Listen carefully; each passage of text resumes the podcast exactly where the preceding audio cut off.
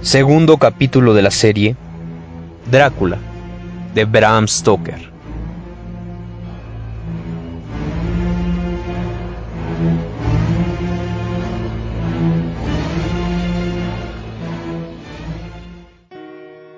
Carta de Mina Murray a Lucy Westenra. 9 de mayo. Queridísima Lucy, perdona ante todo mi largo silencio, aunque es bien sencilla la explicación. Me he visto literalmente abrumada de trabajo. La vida de una institutriz no siempre es cómoda. Anhelo estar a tu lado al borde del mar, para charlar como siempre y construir nuestros castillos en el aire. Sí he trabajado mucho porque quiero poder colaborar con Jonathan. Estudio taquigrafía asiduamente. De esta forma, cuando nos hayamos casado podré ayudarlo tomando todas sus notas en taquigrafía y pasarlas a máquina ya que también he aprendido a escribir con este nuevo sistema, en el que paso horas enteras. En algunas ocasiones escribimos nuestra correspondencia en taquigrafía, y sé que estando de viaje, él lleva un diario taquigráfico. Cuando esté en tu casa, haré lo mismo, y escribiré en el mismo siempre que sienta necesidad de hacerlo, confiando al papel todo lo que me pasa por la imaginación. Me gustaría hacer lo mismo que las mujeres que se dedican al periodismo, hacer entrevistas, describir lo que he visto, recordar o intentarlo. Las conversaciones oídas y transcribirlas con toda fidelidad. Dicen que con un poco de práctica es fácil recordar lo que se ha escuchado y visto a lo largo del día. En fin, ya veremos. Deseo confiarte todos mis proyectos. Precisamente acabo de recibir una carta de Jonathan, que sigue en Transilvania. Dan las 10. Hasta la vista. Afectuosamente tuya, Mina. Carta de Lucy Westenra a Mina Murray. Miércoles. Calle Chatham, número 17. Última Mina. Confieso que tus reproches no tienen fundamento. Te he escrito dos veces desde que nos separamos y tu última carta solo es la segunda que me envías. Además, no tengo ninguna novedad que contarte. De veras, nada que te pueda interesar. Salimos mucho, bien para visitar exposiciones de cuadros, para pasear a pie o a caballo por el parque. Respecto al joven guapo de cabello rizado, supongo que aludes al que me acompañó al último concierto. Creo que han corrido ciertos rumores. Se trata del señor Homewood. Nos visita a menudo y mamá y él congenian mucho interesándose por las mismas cosas. Ah, últimamente hemos conocido a alguien que te iría pintiparado. A no ser que ya estés prometida Jonathan. Se trata de un partido excelente. Un joven guapo, elegante, rico y de buena familia. Imagínate que tiene 29 años y es director de un asilo para alienados muy importante. Me lo presentó el señor Homewood y ese doctor también suele visitarnos a menudo. Creo que es el hombre más firme, más resuelto que conozco y al mismo tiempo el más sereno. Su carácter es imperturbable. Me imagino el extraño poder que debe de ejercer sobre sus enfermos. Siempre te mira fijamente a los ojos, como queriendo leer los pensamientos de una. Oh, la psicología. En fin, no estoy suficientemente interesada por las modas, para poder describir lo que se lleva ahora. La moda es una guadaña, es la forma de hablar. En fin, como dice Arthur, poco importa. Y esas son todas mis noticias. Oh, Mina, ¿no lo has adivinado? Le amo, me ruborizo al confesarlo. Si bien tengo motivos para creer que él también me quiere, aun cuando todavía no se haya atrevido a decirme. Mina, le amo. Oh sí, al escribirlo me siento desahogada. Qué pena no estar a tu lado, querida, junto a la chimenea como solíamos hacer antes. Contéstame inmediatamente, diciéndome con franqueza tus pensamientos. Oh, Mina, es preciso que concluya con nuestra plática. Buenas noches. Reza por mí, Mina, por mi felicidad. Lucy. Carta de Lucy Westenra a Mina Murray. Mi querida Mina. Gracias, mil gracias por tu amable carta. Soy tan feliz al confiarme a ti y saber que me comprendes. Querida, una dicha nunca viene sola. Ah, cuánta razón tienen los viejos refranes. En septiembre cumpliré 20 años y hasta hoy nadie me ha pedido en matrimonio, al menos seriamente. Pues bien, he recibido nada menos que tres proposiciones en tal sentido. Sí, tres proposiciones en un solo día. ¿No es terrible? Y me apeno. Me apeno sinceramente por dos de los ganales. Oh, Mina, soy tan feliz que no sé qué hacer ni qué decir. Tres peticiones de matrimonio. Por favor no se lo cuentes a nuestras amigas, ya que empezarían a imaginarse una multitud de cosas extravagantes o se creerían ofendidas. Si durante el primer día de vacaciones no recibieran al menos seis. Hay jovencitas tan ligeras de cascos, tan vanidosas. Mientras que nosotros, querida Mina, estamos ya prometidas y a punto casi de entrar a formar parte prudentemente de la legión de casadas. Despreciamos semejante vanidad. Oh, es preciso que te hable de los tres galanes. ¿Me prometes guardar el secreto? Evidentemente puedes poner a Jonathan al corriente de todo, mas a él solo, puesto que si se tratase de ti, yo también se lo contaría a Arthur. Una mujer debe contárselo todo a su marido, ¿no crees? Y mi primer deseo no es tener secretos para el mío. Al hombre, y todos son iguales, les gusta que las mujeres, sobre todo la suya, sean sinceras pero temo que las mujeres no siempre seamos tan francas como debiéramos.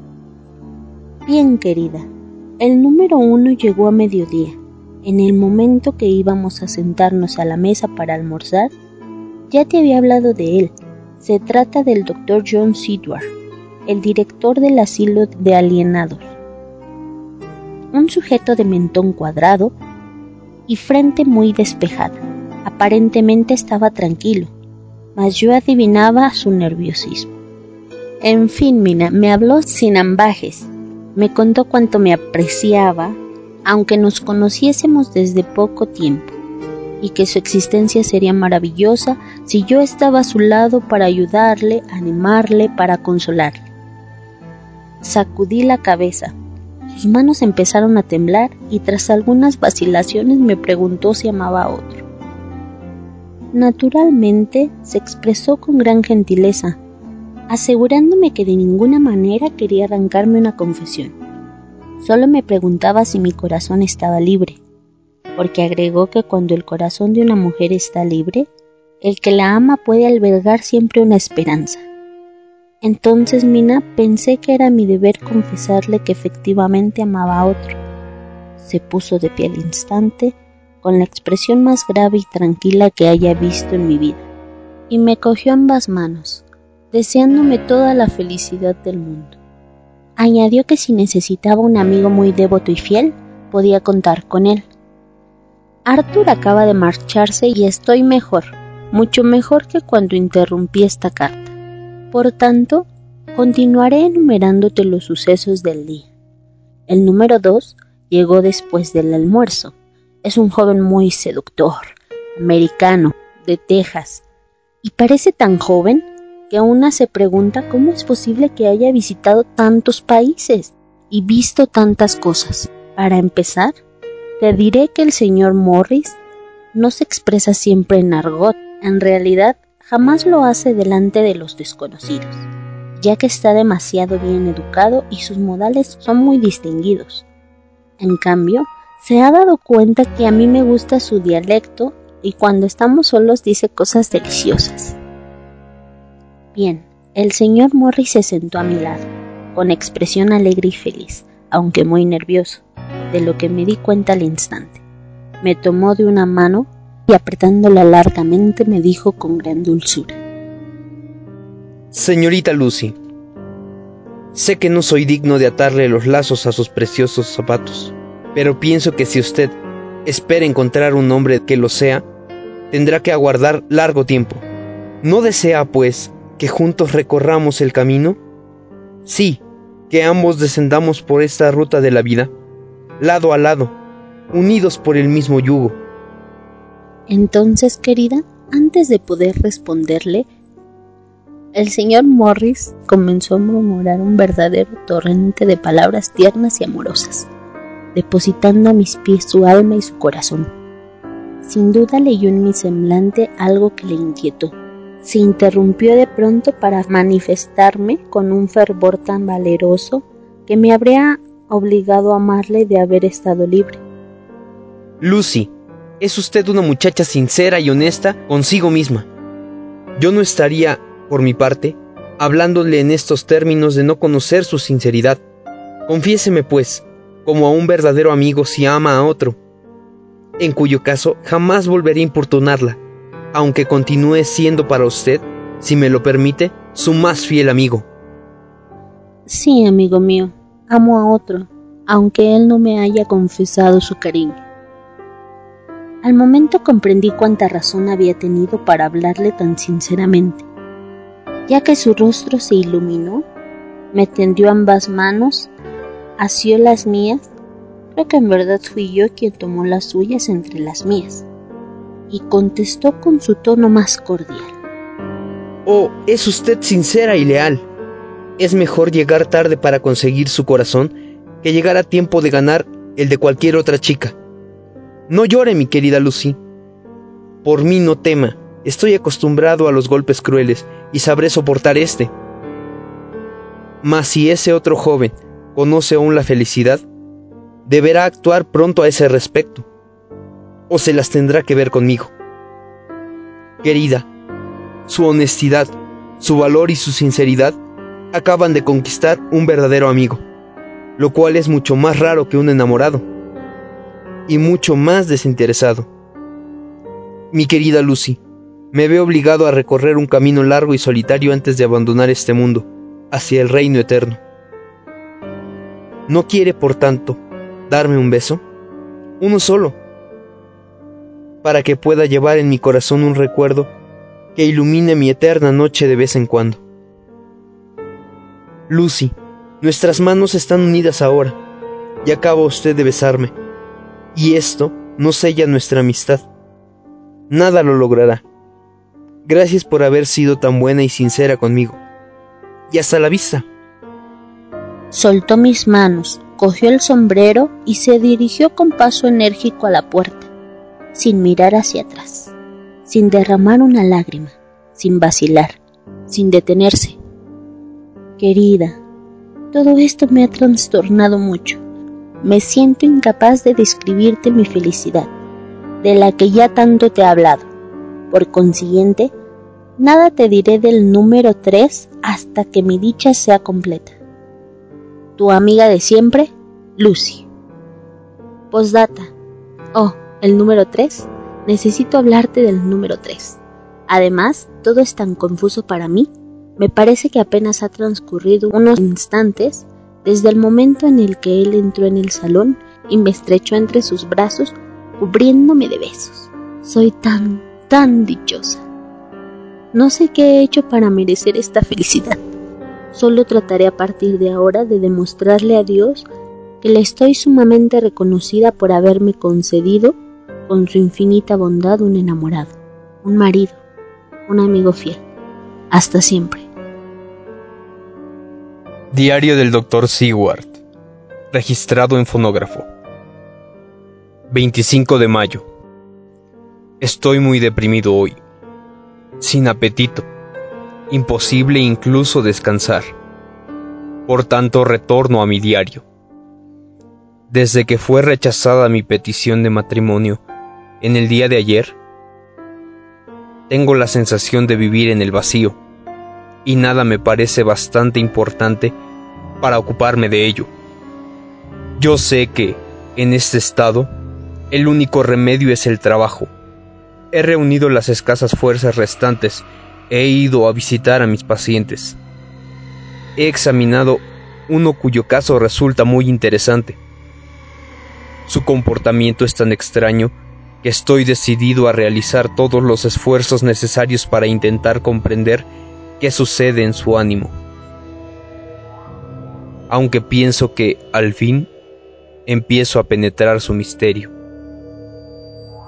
le he formulado más preguntas que de costumbre, para saber a qué clase de alucinaciones está sujeto. Si existe algo real detrás de este comportamiento instintivo, vale la pena indagar exactamente de qué se trata. Por tanto, es mejor empezar la indagación ahora. R. M. Renfield, 59 años.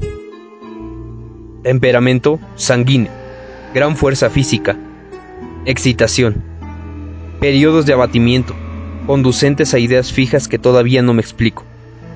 Tengo la impresión de que un temperamento sanguíneo cuando se desequilibra puede llegar a aniquilar completamente la razón. Y esos hombres llegan a ser peligrosos hasta donde se hallan desprovistos de egoísmo.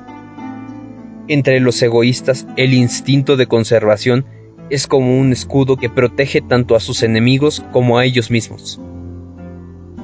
Creo que cuando el yo es firme y sólido, la fuerza centrípeta está equilibrada con la fuerza centrífuga.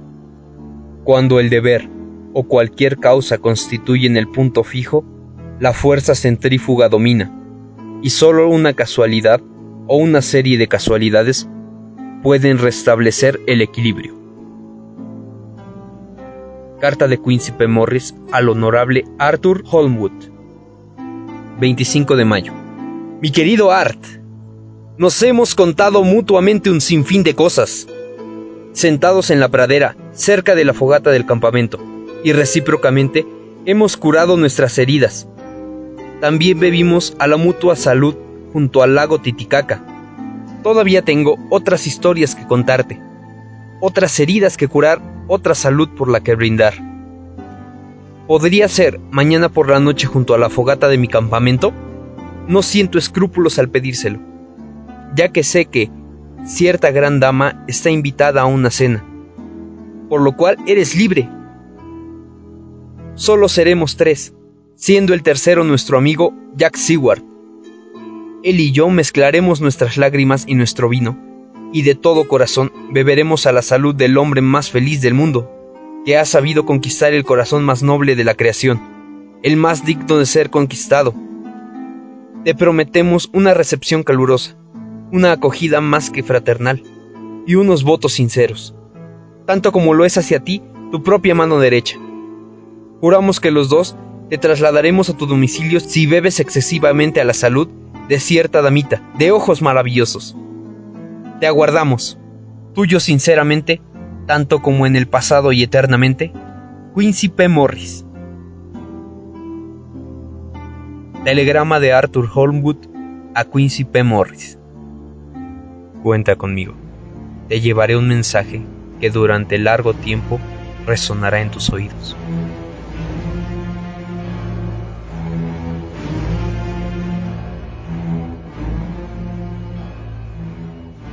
Este fue el capítulo 2 de la serie Drácula de Bram Stoker. Recuerda regalarnos un like, suscribirte y compartirlo con tus amigos.